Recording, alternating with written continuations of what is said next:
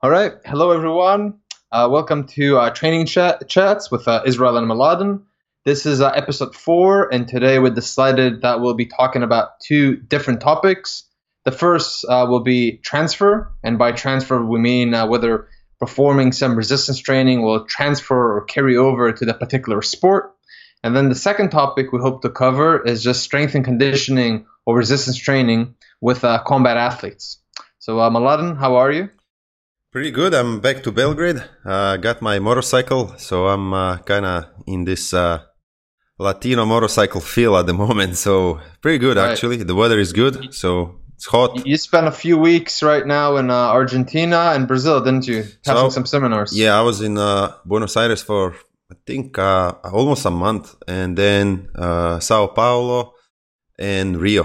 But uh, the uh, the experience was amazing. Uh, Buenos Aires is really, lo- you know, I really love that city. But the weather is like it, it it's the fall, uh, the Uh. fall, and it was raining. It was murky, cloudy, but it was still great. Uh, Sao Paulo was much warmer, and we had fantastic conference with elite group from Brazil. Uh, man, they they're like organized everything perfectly. Um, Ricardo and Luigi.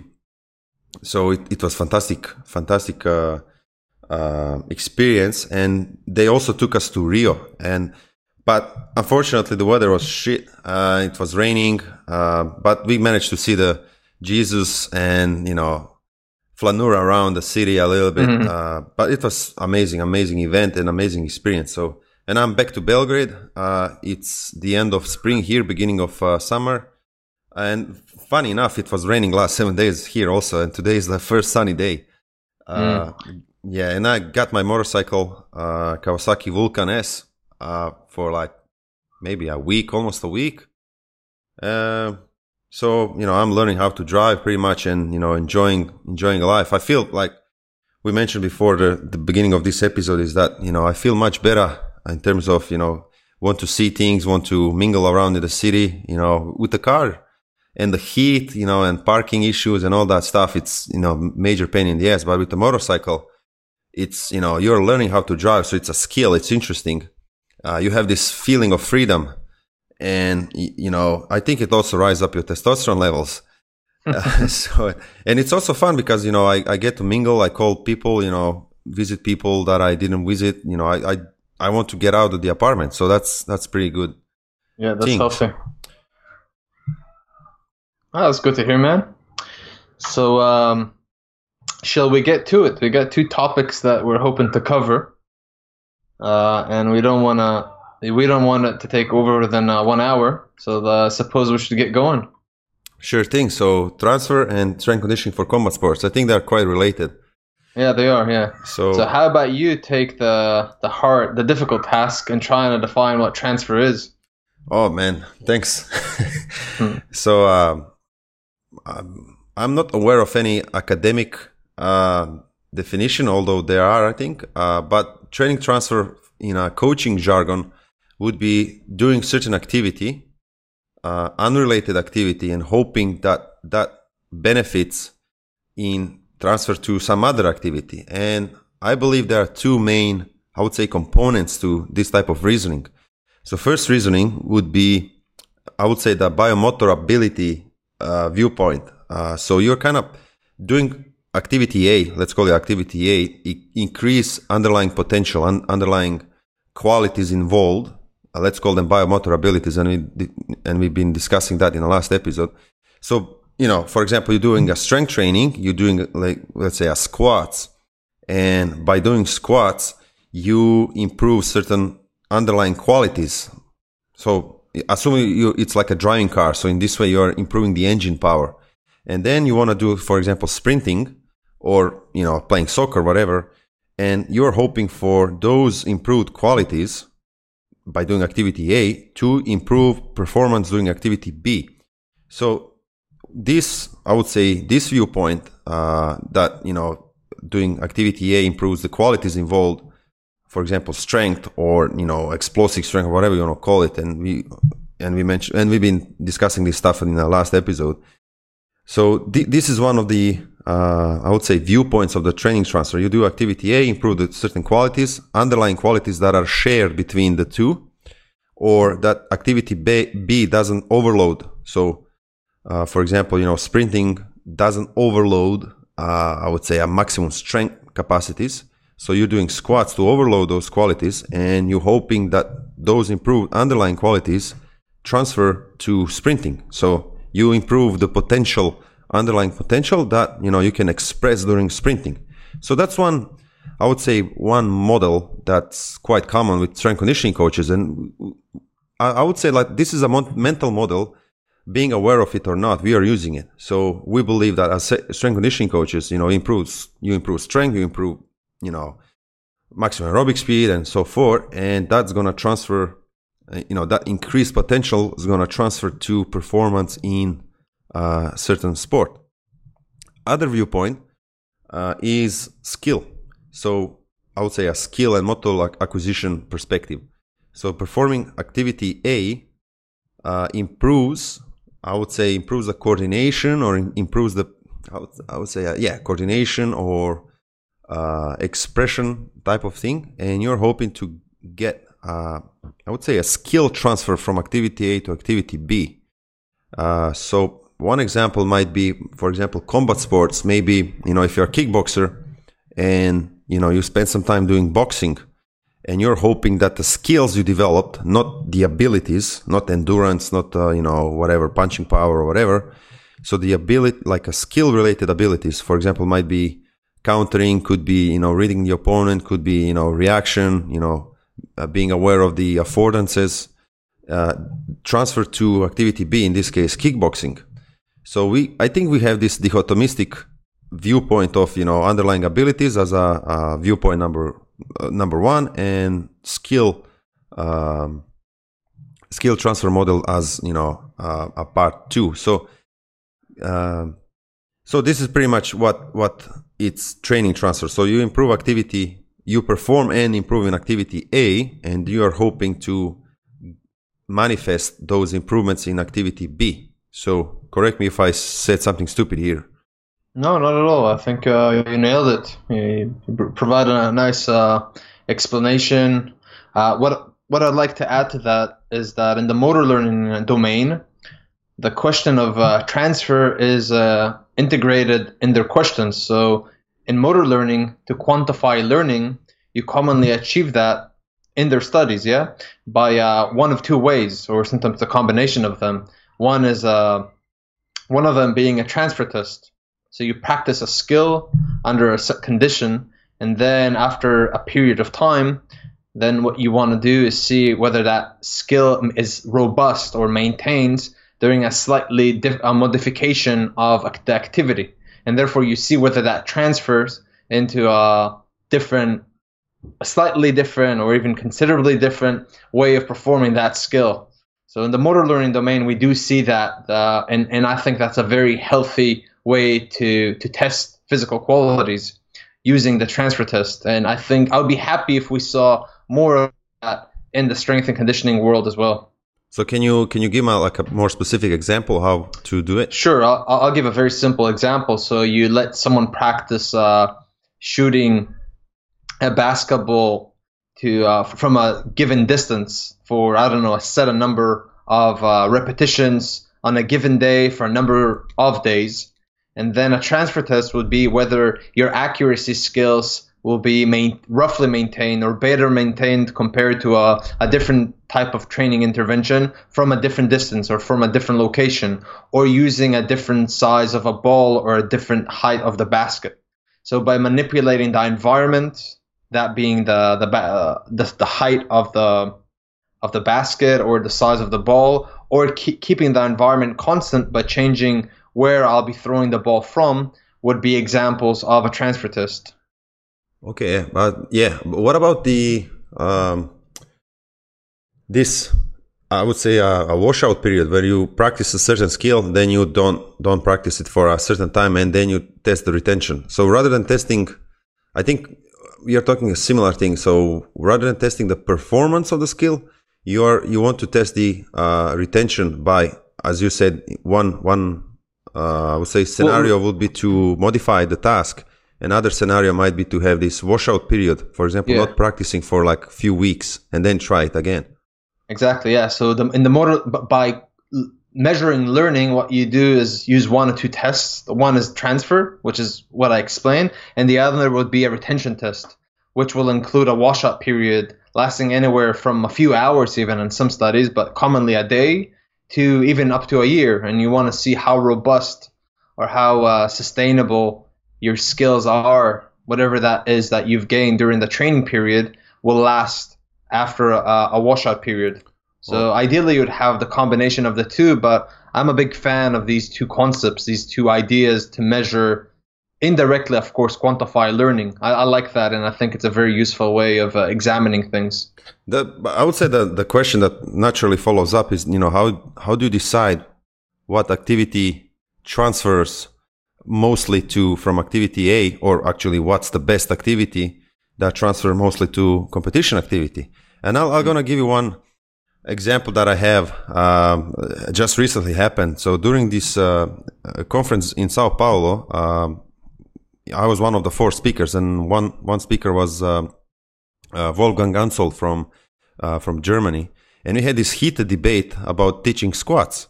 So it started all with you know like what equipment to get and so forth. So I said like if you don't have budget, if you're really limited with the budget, and you're really working with beginners, complete beginners, I'll rather get, you know, a set of kettlebells rather than barbell. And we started, you know, this heated debate, of course, as to, uh, uh, to strength conditioning can do. Uh, so he said, okay, you know, how would you teach squat? I said, like, I'll, I'll probably do a goblet squat. So, you know, I, I'm going to hold the goblet squat. I will hold the kettlebell in front and, you know, tell someone to sit back. Mm-hmm. So he's, and I asked him, like, how would you teach it without the barbell? Because I found, you know, some people just struggle with the barbell. He goes like, I'll teach it with the broomstick. And I said, I agree with the broomstick, but, uh, then we started, you know, heated debate, blah, blah, blah.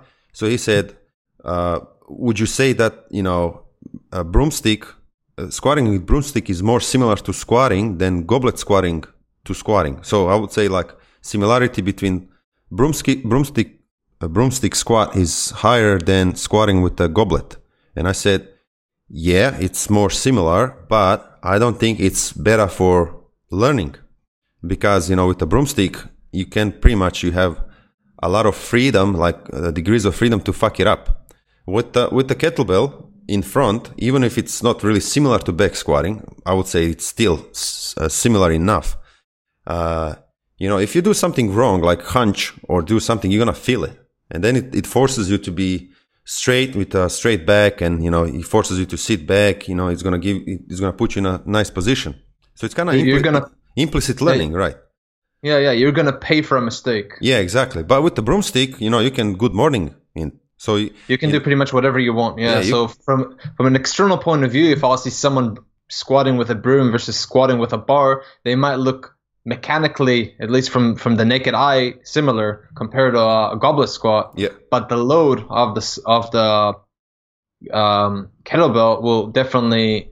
I, I I agree with you. I think it'll transfer better. Again, it all depends on how we define transfer. But I would prefer having someone. I mean, and then again, it's not either or. You can always have a broom. Brooms cost nothing. You can buy three brooms and have people practice with that as well if you think that it's that important. Yeah, but exactly. I definitely like to have. Uh, the kettlebells. And I think, in fact, you ask me personally, I like teaching people to squat uh, using a goblet position with, with kettlebells, just because usually it leads to a, a better looking squat. Yeah, I completely agree. So I would say, you know, it, it, was heated debate. You know, we both got red and things like that. so it's funny. And uh, so the, the the I would say the underlying underlying logic, I would say that uh, Wolfgang had is that just because a certain exercise is similar, then it must be good for a training transfer. And my point is like we, I don't know if you mentioned in the last episode, so I call it the Hume's gap. Uh, it's is and ought gap. So just because things are you know factual doesn't necessarily mean in a longitudinal way they're gonna have the same effect. So just because something is similar to you know activity A, similar to activity B, uh, doesn't make you make this leap jumping over the you know gap from you know what is and what ought to be. So in in plain English, just because exercises are similar, it doesn't necessarily mean they are the best teaching tools or they're gonna get you the highest uh, training transfer. And again, the another application of this model, I would say, is a famous Charlie Francis. So Charlie Francis coach uh, sprinters. So you know, gym work wasn't trying to mimic sprinting because it's impossible. You know, the contact times, you know, the movement and all this stuff. It's impossible. So he said, if you want to sprint, you sprint. But if you if you want to do you know strength training, don't make it sprint like. Just fucking squat, deadlift, Romanian deadlift, you know things like that. Just make sure to increase the underlying potential, create the overload, and then go and sprint to kind of I would say express that overload. Again, this is like a a mental model that's in, involved with you know decision making, and we are most likely not aware of it. But then then you have different schools of thought. For example, now you have a Bosch drills people are obsessed with doing Bosch stuff. And I'm not sure, like I never met uh, Franz Bosch, but I'm I'm pretty certain he's not against you know heavy lifting, it, you know, and you know just do all this broomstick, you know, skipping and all this stuff. But he's actually not a big fan of heavy lifting. I, I prob- I'm like, if you ask me now, I'll, I'll, probably not really heavy lift as much as I would like ten years ago, but uh, I wouldn't I wouldn't also rely too much on trying to make things specific, like in, when I say specific, similar at, on a, I would say biomechanical way, on a certain analysis uh, perspective in the gym. So, you know, it's really hard to make, you know, sprinting with the weights in, in the gym. So I would say, uh, again, different viewpoints and we have people reaching high levels, you know, using different models. So I'm, I'm really agnostic when it comes to, uh, training methods. I'm, I'm trying to be less uh, ideologue, so I'm not falling for any ideology. I'm trying to understand the meta cognitions, like mental thinking behind thinking. So how people create models and you know trying to understand different models that that people use to make decisions, if that makes sense. So I'm saying that uh, just because uh, just because things are similar doesn't necessarily mean they are the best uh, way to uh, get a training transfer. What's your point uh, on this? Yeah, yeah, it's it's a good summary what you said here. Well, I first it really does depend transfer from what to what. I think that I mean at the end of the day, of course, if you want to get better at squatting, then you should be squatting and not doing something else. But if you want to get better at sprinting, then is sprinting enough or should I do something else that will ideally transfer to sprinting more so than just sprinting? Uh, and I think I, I, liked your point of view of the different camps. One of them is just like, well, if you're doing, if you want to improve sprinting, just sprint. But if you want to overload a quality, then you got to overload that quality, and it doesn't have to mimic sprinting at all. So then you just squat. Or if you want to take that mentality all the way through, then you don't even need to squat. You can just do uh, sets on uh, machines just to overload the muscles. Because then, if, if you're trying to get away from the activity itself and all you're trying to do is overload a particular group of muscles, then machines would possibly be even better for that because you don't have to worry about degrees of freedom and instability or anything like that. This is at least my point of view on this. Whereas on the other hand, uh, there is some camps that would argue that you should try to mimic the activity somewhat to gain uh, some carryover. Uh, between these two, I'm not like you. Uh, I was happy to hear that you're agnostic about it. I think I am as well. I see um, benefits and I, I can understand the logic for both of them. Uh, currently, if you would ask me for my opinion, I would say that there is a point to strengthening the muscles in I don't know if isolation is the is the term I'd like to use here, but for example, try to to overload a particular quality w- with the aim of it carrying over to the other activity. So, like you using the example that you used before, we can't overload maximal strength and sprinting. So there is some uh, logic to working on maximal strength to improve sprinting. But uh, in that regard, I wouldn't really. It wouldn't matter to me so much how you do it, as long as you as long as you do it, and you can even leg press for that. And now, currently, my point of view is most of the benefits from that approach is just structural adaptations. Okay. This is my this is what I would think. Whereas, uh, if, if but if I would have to place myself somewhere between one approach and the other. So one approach is just overloading the qualities, and the other trying to mimic the activity. I tend to this. I mean, i am in the middle, but I would say I'm leaning towards the approach that would attempt to mimic the activity somewhat. Okay, I now what ex- yeah. Can I interrupt you for a, a, a yeah. second? Okay, so uh, bef- before continuing, we need to uh, clarify and probably get analogy of uh, of you know if, if you want to improve certain quality, then you need to kind of overload that quality, and you know specific activity might not be enough. And again, this is a big assumption. So the assumptions we are making with this type of reasoning is that that quality is important, and that quality exists as as something that's going to improve. If you improve that quality, sprinting is going to improve in, in our particular example. But then we might have this situation of you know operation was successful and the patient died. So, you know, you improve the strength, someone improved the deadlift numbers and squat numbers, but the sprinting didn't improve. So I, I would say, and, you know, you can push that reasoning to the, to the point that you just mentioned, that isolation and doing machines. And you can say, okay, but I'm, I'm, I'm overlo- overloading the muscles. I'm, you know, overloading the strength qualities and things like that. But again, there's a, assumption. And I, I think we are on the same page when, because we are trying to understand the metacognition, like the thinking behind thinking, why people do certain things and, you know, understanding their mental models. And, and I think the best, the best way to approach it will be not to fall in love with a certain model, but trying to understand different viewpoints and trying to be agnostic. And as you, I'm pretty much in the middle. And I will say over the, over the years, I'll be probably leaning as, as yourself more towards the let's call it right without being yeah. you know political but leaning towards the activity that are more similar to the competition activity or the activity you're trying to improve. So uh intermezzo is done so you can you can continue. Thanks.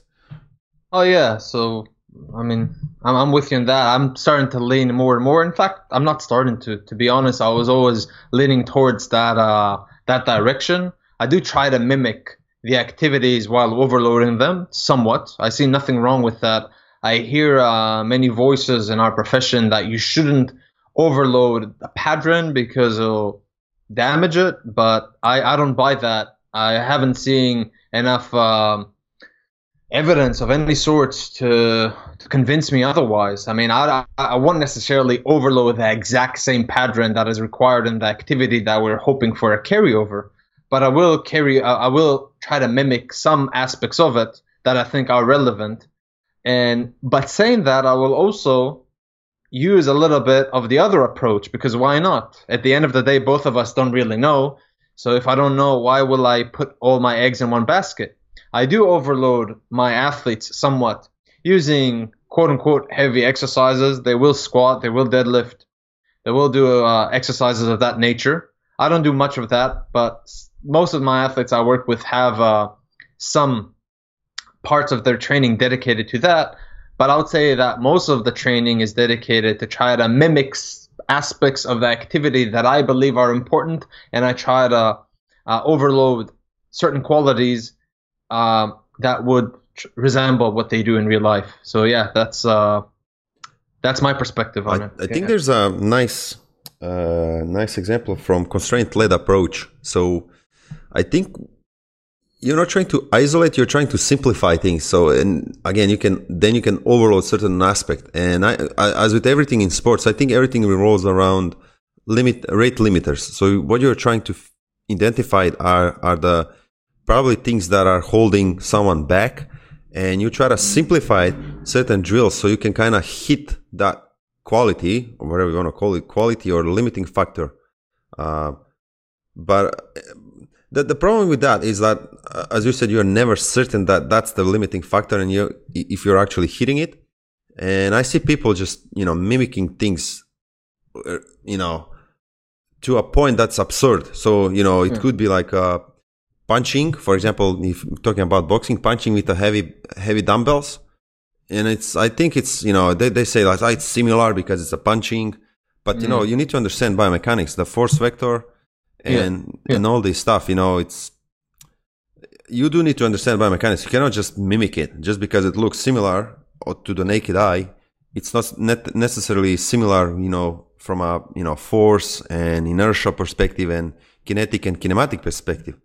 But 100%. Uh, then then you also see you know we've been told years and years uh, from track and field coaches, for example, if you practice acceleration and if you're doing or you know acceleration or you know medium velocity stuff, I would say medium, not velocity, uh, but up to 50, 60 meters. So if you're using sleds, uh, make sure that the performance doesn't drop more than say 10%. But then we see like recently there's a, I think by uh, Cross, um, is it Matthew Cross? I can, can't remember. Uh, from New Zealand or Australia, they, they did a, you know, studies over the last few years showing that, you know, heavy sled, where you actually drop much more than 10%, is helping to improve the acceleration performance. And again, depends who you're working with. So it could be really useful with team sport athletes and might be tricky with, you know, high level athletes. So we always need to keep in mind, especially with the training transfer, what gets you from point A to point B. It's not necessarily what gets you from point B to point C. And, you know, but it, it comes back to this uncertainty stuff. You know, uh, you need to understand the models. You do need to understand we, we don't have the perfect information and you need to juggle with all these uncertainties. And you mentioned it before. Don't try to put all the eggs in one basket. You know, don't don't believe only one ideology. You know, just you know, we we never squat or we always squat or things yeah. like that. Try to try. I would say try to be complementary. Try to try to approach things from different angles. Use multiple mental models and so forth. Yeah, and you know what? I think. Uh I like that you use the example of punching with heavy dumbbells. Yep. Because uh, and I think that would be a good uh, opportunity to transfer our talk into uh, transfer in combat sports, which is a t- topic that I'm a big fan of, as you know. And and this would be actually a good a good segue point using. Uh, so what do I do when I work with boxers or kickboxers or MMA athletes? Um, in view of uh, our discussion up until this point. So, do I ever let my uh, combat athletes punch while they're holding dumbbells? I do, actually, I do. But going back to your point that you got to understand biomechanics and vectors and all these other factors, then, for example, what I like them to do is just uh, you, uh, punch uppercuts.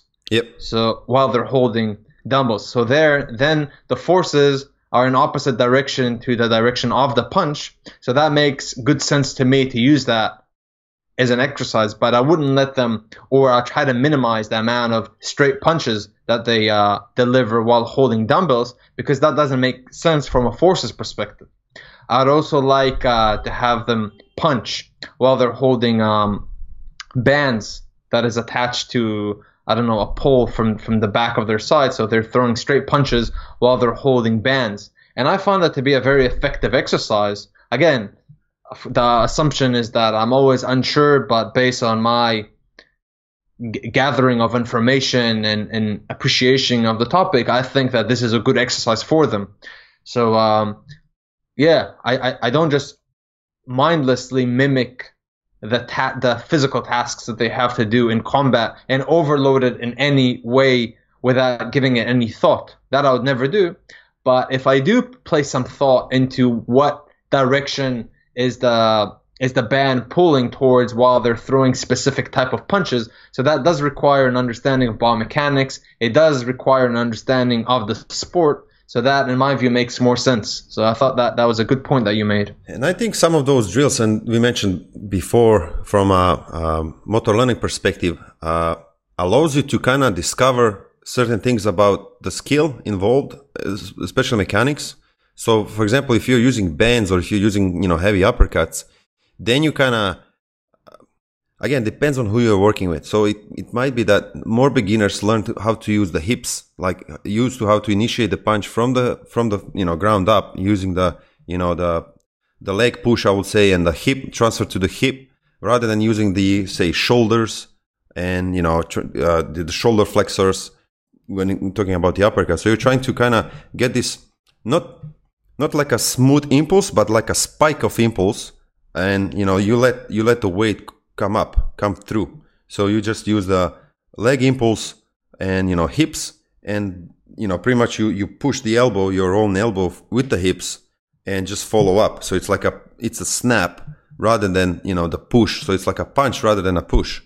And I yeah. guess some of those things, you know, uh, and comes back to this uh, discussion I had with, with Wolfgang teaching squats. Uh, sometimes it's, it's, it's the skill thing. So it's not like you're going to improve the, uh, I would say acceleration strength or, you know, uh, reactive strength, whatever the fuck that is. It, it might be like a teaching tool because you kind of isolate things. People can focus on certain component of the skill, uh, you know, rather than I would say not isolate but simplify it. So if you if you kind of slow things down by putting some weight or using a dumbbell or using uh, the bands, they can learn that you know the best way to to stretch the band is not to go like a you know off off the axis i would say off the axis but rather close to the body keep the elbows close to the body when you punch. It's like a, it's it could be also like a teaching tool rather than overloading strength tool, tool. Yeah, yeah yeah yeah. I mean that's uh, of course expanding the scope of the of who whoever you're working with as a professional. I mean, is that the role of the strength and conditioning coach? I'm not sure. Yeah. I don't know if me being both an S&C coach and a combat uh, and a kickboxing coach, I don't know if I like the strength and conditioning coach to try to improve technique using these tools. I think that should be the role of the of the technical coach. But I agree that the same tools could be used for different outcome measures. One is to improve teaching, the other is to improve uh, a physical quality. Now, I should also say, going back to the spectrum, on the left hand side, we, we work on unspecific um, activities with the hope to overload up a, a quality for it to carry over and so on and so forth.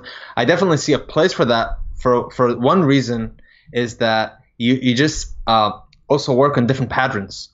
Whereas if I teach, if, if I if I keep uh, placing load on the same pattern over and over and over, that will lead to probably some imbalances and things like that. So I would like to have the athletes do something that's very different from a health perspective. I don't know what that means, but from my point of view, it makes good sense. I wouldn't want them, for example, the athletes just punch repetitively. God knows how many thousands of punches in a week, tens of thousands, right? So I'd like to have them do some pulling exercises just to balance that out. So from that perspective, I definitely see a point to uh, to load them in a different patterns, perhaps in the opposite patterns from uh, ideally, and I'm not sure whether I'm right here, but I think that I likely am from an injury pers- uh, prevention or reductions point of view, and uh, just strengthening other muscles as well. So that's that's uh, another point for the non-specific activities as well. Yeah, I like this analogy of the Ferrari in the city. So imagine you have a Ferrari, uh, but the brakes are broken. So how fast are you gonna go? Yeah. And you know, and my, if you want to go faster, would you, you know, try to increase the horsepower of the engine, or you you gonna fix the, you know, the brakes? Yeah. And in fact, there is some research, uh, older research, but nevertheless, that has shown that strengthening the posterior part of the shoulder actually improve ac- improves accuracy. Okay, yeah, that uh, makes that, sense. Yeah, it does make sense. So that to me was a really, I was very happy I found that paper, and maybe I'll try to find it and link it to uh, to this talk of ours because uh, that in fact does strengthen my point not from an injury prevention perspective but perhaps from an accuracy pers- perspective and that makes good sense right? If you if you got strong shoulders strong um, posterior shoulders that would slow you down somewhat that have better control that would likely lead to improved accuracy. In, in 2005 I, when i was still a student i think i was uh, third third year i created this homeostasis performance model uh, and it's still available on, uh, on the website. I'm probably gonna post it underneath this uh, episode. So what I said in that model is that the system, in this case body, is always trying to be within homeostasis, within certain parameters. And you know, if something threatens to for the system to get out from the homeostasis, it's gonna shut it down. So it could be, a, you know, it's very similar to a central governor by Tim Noakes, but it could be also applied to, say, for example, if you're punching power, you're trying to increase the punching speed and power. And, you know, that increase is going to increase the penalty on the shoulder. It's going to increase the instability of the shoulder. So, you know, to improve the performance, you want to make sure that you are kind of improving the, I, in that article, I call them homeostasis maintenance process. So it sounds, it sounds, you know, uh, really, uh, pseudo scientific probably is, but uh, you, you're trying to increase the brakes pretty much in plain English. So you're trying to main, increase the system capability to stay within the homeostasis. So if you increase the engine power, for example, the you know front side muscles, whatever you want to call it, uh, and your backside, like pulling muscles, are weak, the system will probably limit you because you know the you're not going to be able to accelerate the arm as far as possible because your brakes are weak. So one way to improve the punching power would be to improve the you know opposite muscles, so pulling muscles, and then again, pseudo scientific, the system CNS will allow you uh, to generate the impulse further forward or for a longer duration, so you can reach faster velocities Yeah. because the brakes are Knowing- working hard. Yeah, exactly. Knowing, quote unquote, that it has the capacity to slow it down and to avoid uh, injuring uh, a joint or something of that nature. Yes, exactly. So, I, you know, I, I like to call it homeostasis performance model, just making sure that things are within the homeostasis. Uh, I, again, I think this this kind of works really well with uh, you know making making decisions.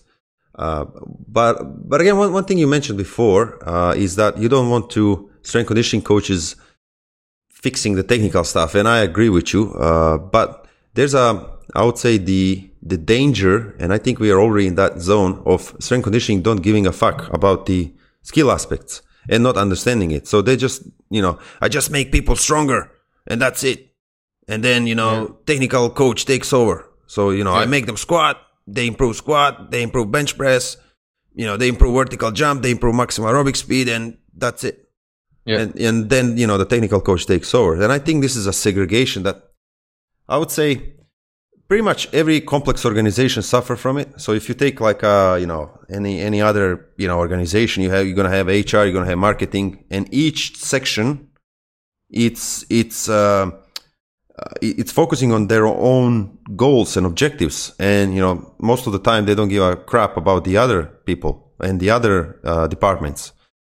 But that's a problem because you know you need to be under the umbrella of one one i would say again one organization in this case one system. You do need as a strength conditioning coach you do need to understand mental models that is that uh, technical coach is having you know the the demands i would say let's call it demands or the qualities involved in that given sport uh, motor learning perspective all this stuff. And i think james smith called it the kind of unification of all these departments. But again you you do need to have responsibility for your own objectives you know if you don't have it's it's it's similar as talking with uh, you know leftist people people from the left about the hierarchy. Like you do need to have a hierarchy. Like people needs to be responsible for their own stuff.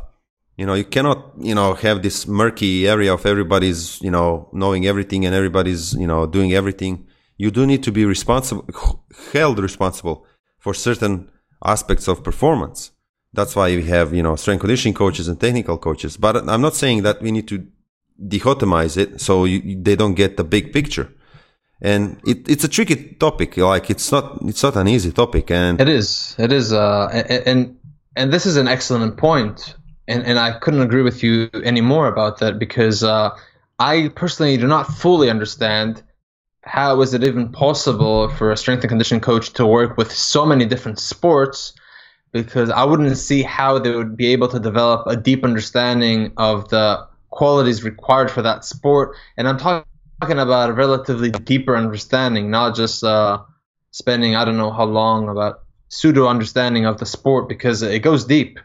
And it goes deep into the requirements of not just the sport, generally speaking, but for the particular team or the particular athletes. And when I work with uh, with athletes that I'm not their head coach, their head technical coach, I take the time to watch them train, to watch their fights, to talk to them, to talk with their coaches, to see them spar before I even dare to come up with a plan of any sort. Which is, by the way, partly the reason that I don't uh, I don't do any online training. I just don't see how I would do that. When I say that, I should add that I'm not against it per se. Me personally, from my perspective, I just haven't I don't really understand how that could be done. Um, and I do think that there should be very strong communications and understanding between the strength and conditioning coach and the head coach.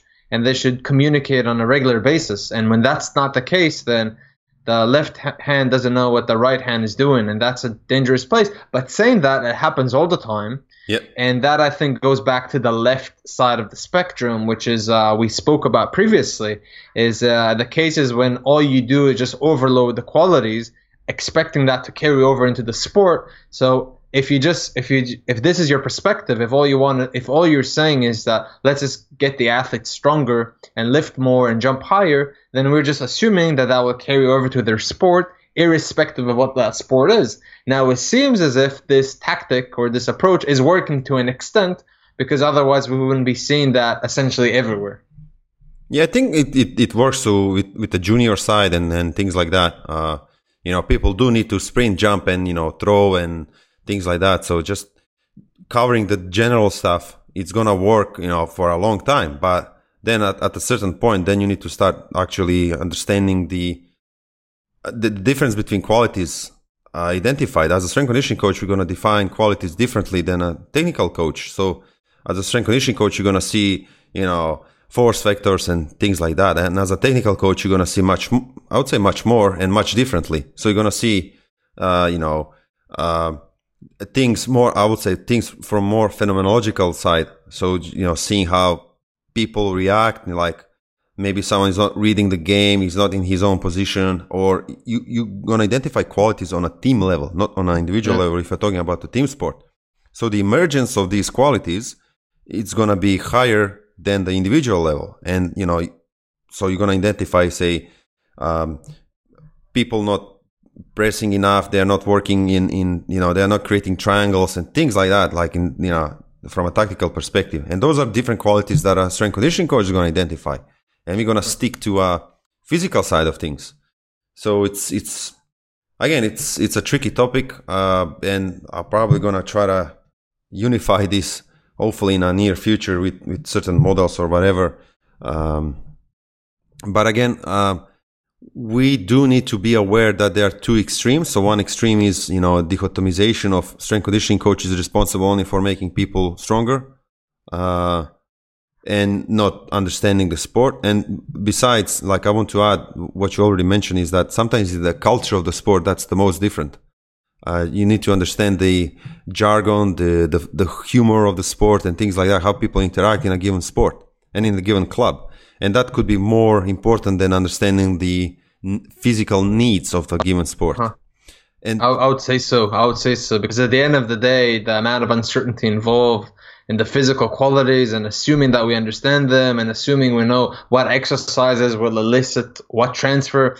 I don't think we're there yet. And I think that developing strong relationships with the athletes and the coaches you're working with and creating, we, we talked about it in one of the episodes, I don't remember which, is such an important quality that I wouldn't be surprised if it's more important. I don't know how you would measure it, but then the actual physiological adaptations and so on and so forth. Yeah, uh, did you write a, a paper on belief and was it you or someone else? Like, uh, I, I, wrote about uh, autonomy, yeah, about providing uh, athletes uh, with a choice, with choices, and the effects that we are observing. I've I've conducted a few studies on that myself, even with athletes.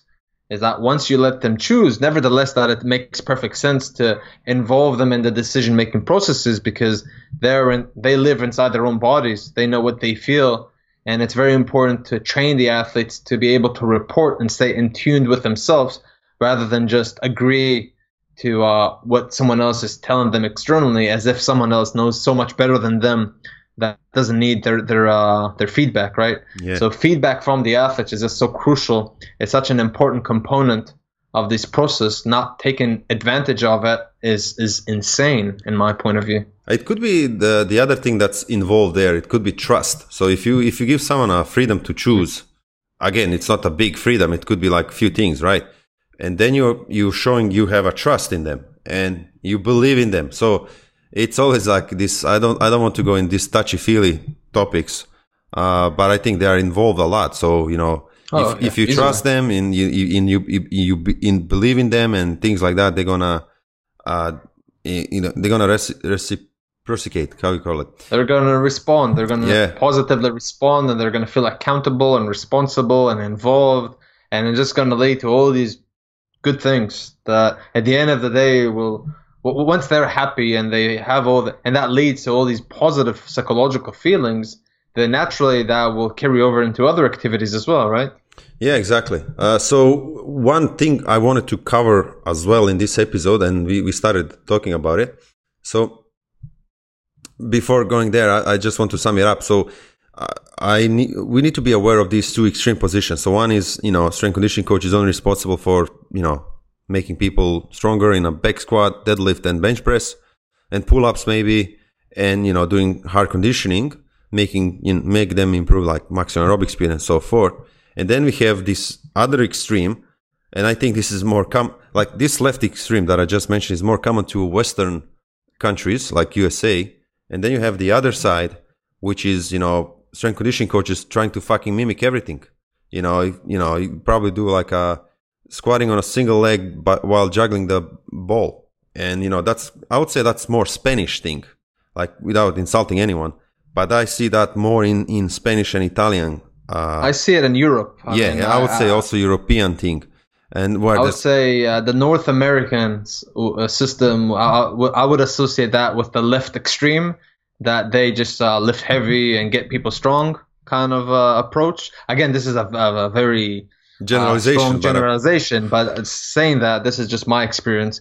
And then the Europeans, uh, and I can't be as particular as you with the countries because I haven't spent that much time over there, but this is my impression that they're a bit more uh, on the right hand side of things that are a bit more trying to mimic the activities and a bit more uh, uh, just just different. So I think again, I'm I'm agnostic. I I do understand both sides. Uh, hopefully, yeah. I think I do understand them, and I think we need to understand both. You know, rationale behind the decision for from both sides, and try to come up with something.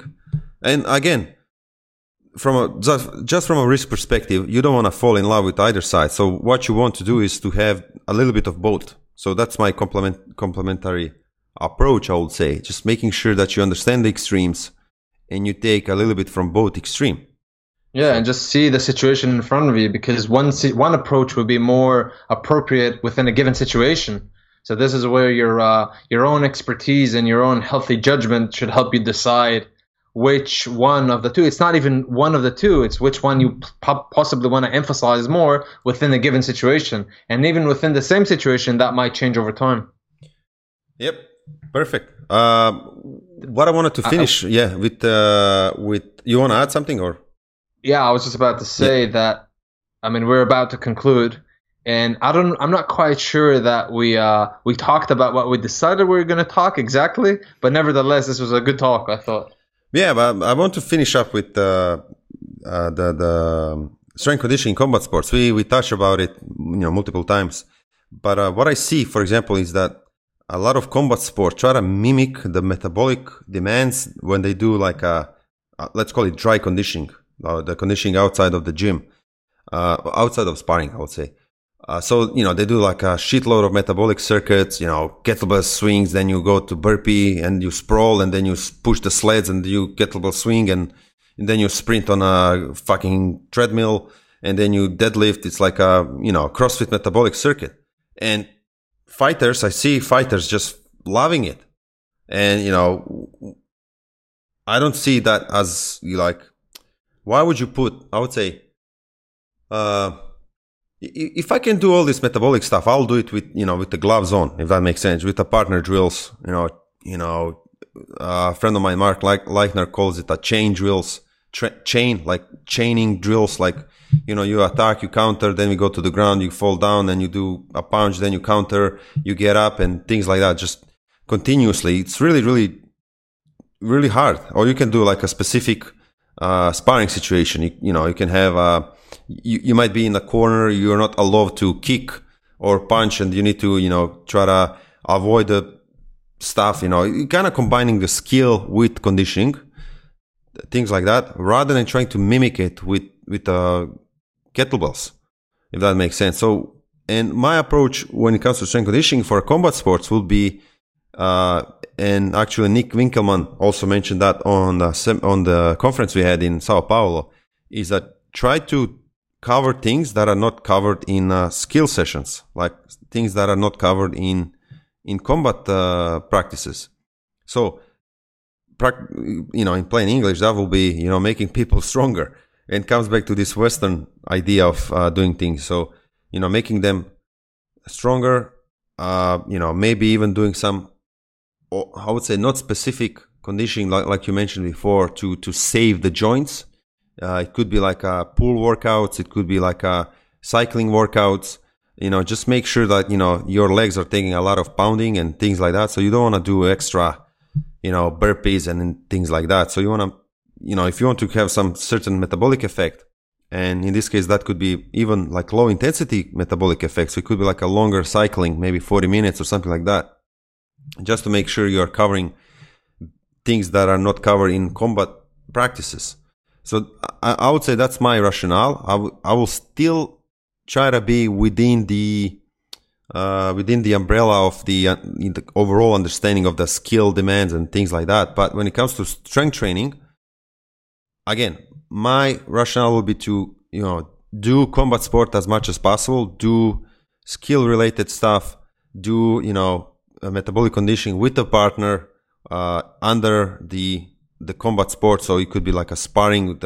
with thematic sparring and things like that with a short break maybe do some uh, could be some something extra that that could be inserted into sparring could be like a you know heavy bag combinations then you go back immediately to sparring could be something like that rather than doing you know all these metcons outside of the combat uh, practices so when it comes to strength training i will be really simple just make sure you're getting them stronger covering the bases that are not covered in a combat pr- practices and you know try to minimize the risk of injury, if that makes sense. Minimize the penalty yeah. that they are taking. And besides, like, I'm just drinking from a bottle, right? And and this bottle can take a certain amount of fluid. So in this case, it's a, uh, one liter.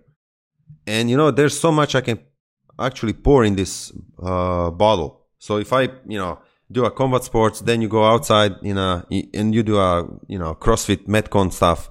You know, you're putting more and more water, and it's to overfill eventually. So you want to make sure that you know you don't overkill someone and trying to you know cover the stuff that are not covered in a in a combat sports. What's your take on this stuff before yeah, we wrap, I, wrap it up?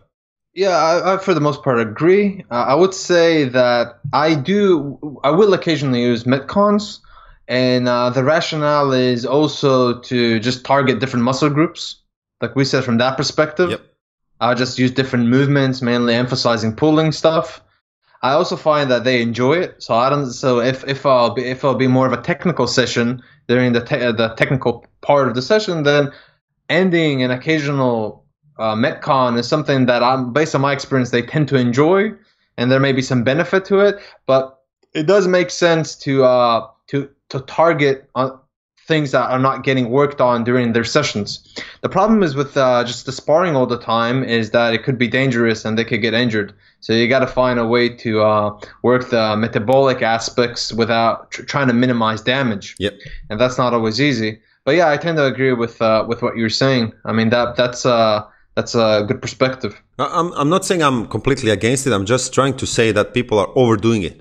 Yeah, I tend to agree. I, I see that. I mean, w- when that's all you do, yeah. is putting these quote unquote cool metcons together that look nice on video, then I'm not sure that you're doing the athlete uh, the best service. Again, because most things, most training sessions that you'll have with an athlete that you're pushing them somewhat likely will lead to some positive adaptations. So is it bad? I'm not sure whether it is bad, but surely you can do something more thought provoking and more useful with your time to uh, for the benefit of your athletes. I, I agree with that. Again, these some of these metcons could be a part of the the differential learning quotation approach. So if you do a skill training and then you might insert, uh, you know, a metcon. Uh, it, it again, it could be a, a, a, the purpose could be this differential learning, just to switch from one activity to another activity, and, and research so that the retention is better yeah. uh, of the skill, and also for example, if you want to simulate, um, you know, fighting in a in a really heavy acido- acidic state, let's call it like that. Uh, it's probably wrong from a factual standpoint, but let's call it like acidic state. So you can do like a heavy uh, let's call it like a heavy intervals on a cycle, and then you go in a sparring, and then you go on a heavy cycle, and then you go a sparring again. So you kind of simulate uh, the that particular aspect yeah. of fighting when you're really, you know, when you have heavy legs, when you're breathing heavily, uh, rather than trying to f- get in that state with sparring itself. And yeah, you yeah, already mentioned you are you are trying to minim uh, not minimize, but don't overload things with sparring. So you can probably do it with sparring, but it, it it's going to be really painful. Uh, and I would like to say one more thing that I'm sure many listeners will disagree with me, perhaps you as well. But uh, one topic that always gets uh, a lot of attention and people discuss it and have very strong opinions about is whether you should do steady state running, especially for fighters, because it's so common. Every fighter that you see will get up early in the morning and go for a five, 10 kilometer slow jog. And I've seen you can easily see many uh, S&C coaches, especially that are just saying how foolish that is and what a mistake. It makes so. From every perspective, this gets criticized. But I gotta say, that over the years right now, and I'm not going to talk as an exercise scientist, I'm going to talk as a coach, and even as an ex athlete myself now, I'm definitely not against it. And in fact, I see a lot of benefit from it, but the benefit is not necessarily uh, physiological. Oh, yeah, I agree completely with you. Like, completely. I have my athletes, I will say this, out in the open. Uh, whether they already run and I don't stop them, perhaps I will reduce the volume because I don't need them running 10 kilometers but I have the athletes I work with run two, three times a week, 5Ks at a reasonable pace, not going too fast, not worrying about the time. And every single one of them that I work with, for whatever that's worth, right? But they all, and the responsible athlete that have been working with me for years, that I personally trust their feedback, right? They're in tune with themselves. And I, I tell you, I, I, get, I put a lot of weight on the feedback I receive from the athletes. They all tell me how much they think it is useful and it is helping them, and it's not quite sure why that is, but it's fine for me. i am happy with a black box approach. If something, especially in their point of view, is working, then we keep doing it. I mean, there's those, there's so much thing, there's so much high intensity you can put in in the bottle, and you know, sometimes because the combat sports are really high intensity, uh, most of the time, you know, if, if you want to really try to push th- things up, you know, sometimes you do need to take it easy. You know, you need to, as mentioned, you try to cover things that are not covered in, in, in practice. So if, if the practice is high intensity, maybe doing something that's light, uh, low but intensity you could argue, But you could argue that you should do the low intensity. So you should target the same heart rate, for example, just using drilling. Okay. And yeah. that does, that, that is a logical perspective. And I agree with that. However, However, from my point of view, now as a coach, I don't, I, I can't seem to be able to get the same consistent heart rate throughout without these small breaks. Yeah, on average, if if somebody runs for 30 minutes straight and a low intensity pace versus someone who's drilling for 30 minutes, perhaps on average they might end the session with the same heart rate, but during the session itself, something different happens. You're truly able to to get the same heart rate when you when you run at a given pace, and also in addition to the psychological benefits that exist in my point of view, it just I can't see it being the same as drilling at the at an equivalent uh, heart rate, for example. It's just not my experience. It could be, uh, as you mentioned already, it could be like psychological thing, and that's the thing with transfer. You don't know what transfers. Like it right. could be other things. It could be like this meditative state you know the the fighting is a stressful thing. And you know you go to the nature you relax you listen to birds you know you go for a jog 20 30 minutes. You know you relax. You kind of you are there with yourself maybe with with the with the training partners. You talk you make laughs you know you exchange jokes talk about girls and things like that. Uh, you know you, you, you get this kind of uh, a, a mental relaxation whatever you want to call it. It could be like you know just go for a jog like you know enjoy the nature.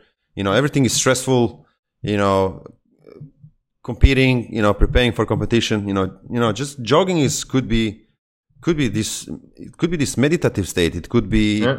could be psychological aspect of transfer. So again, it, whatever it is, it's there, and I'm I'm, yeah. I'm for, I haven't been convinced otherwise, and I've been over this for years now. But so, so that's the thing. Like, don't don't be ideologue. So don't be, don't fall for ideology. So just be, for example, you might say, okay, jogging helps because it improves VO2 max or improve lactate threshold. And, you know, that's going to transfer to uh, activity. So you only look things from that perspective. But again, you know, try to, try to look for things from different perspectives, as, Yeah, as, yeah. as we mentioned here. So it could be psychology, it could be Don't limit yourself to physiology. It's not. It's not the end all Exactly. be all. or only one physiological model. Try to understand different physiological models. And you know, training transfer is tricky, tricky animal. You know, don't put all eggs in one basket. Try to use multiple models. Try to understand things from multiple perspective. And you know, at the end of the day, experiment. You know, just make sure to cover all the important bases. You know, make sure you are you know doing the best practices.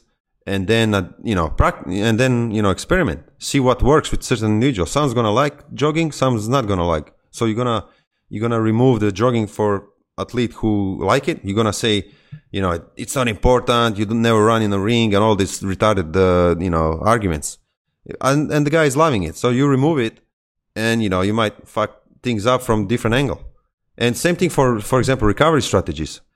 You know, you might have athletes who don't like cold plunges. They just don't like it, and you're gonna force them to do it.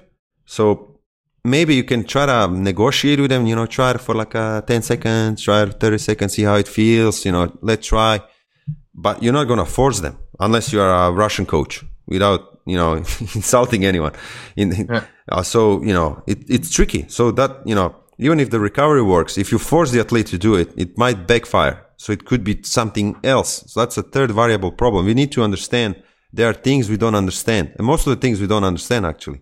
And you, Yeah. you try to, you hold on like a bloody cat to a prey with, with certain, you know, physiological model and certain rationale. So you, you- know, you try to ex- explain everything with a certain rationale, you know, and that's, that I'm against it. I'm, I'm like, uh, that's, that's why I like these chats with you is like, we are both agnostic. We try to understand things from scientific perspective, evidence-based perspective, like we, we spoke in a second episode. But, you know, you, you need to understand that there's a lot of things we don't understand and don't just focus on things we, we see. So it's, it's, I'm to wrap it up and I'm to tell this analogy of the guy who lost, the drunk guy who lost his keys, right? So he's looking for the keys under a spotlight and the guy comes over and is like, what are you doing? Like, I'm looking for, for my keys. So where did you lose them? So I lost them over there. And he asked them, well, why are you looking here? He goes like, yeah, because I can see things here.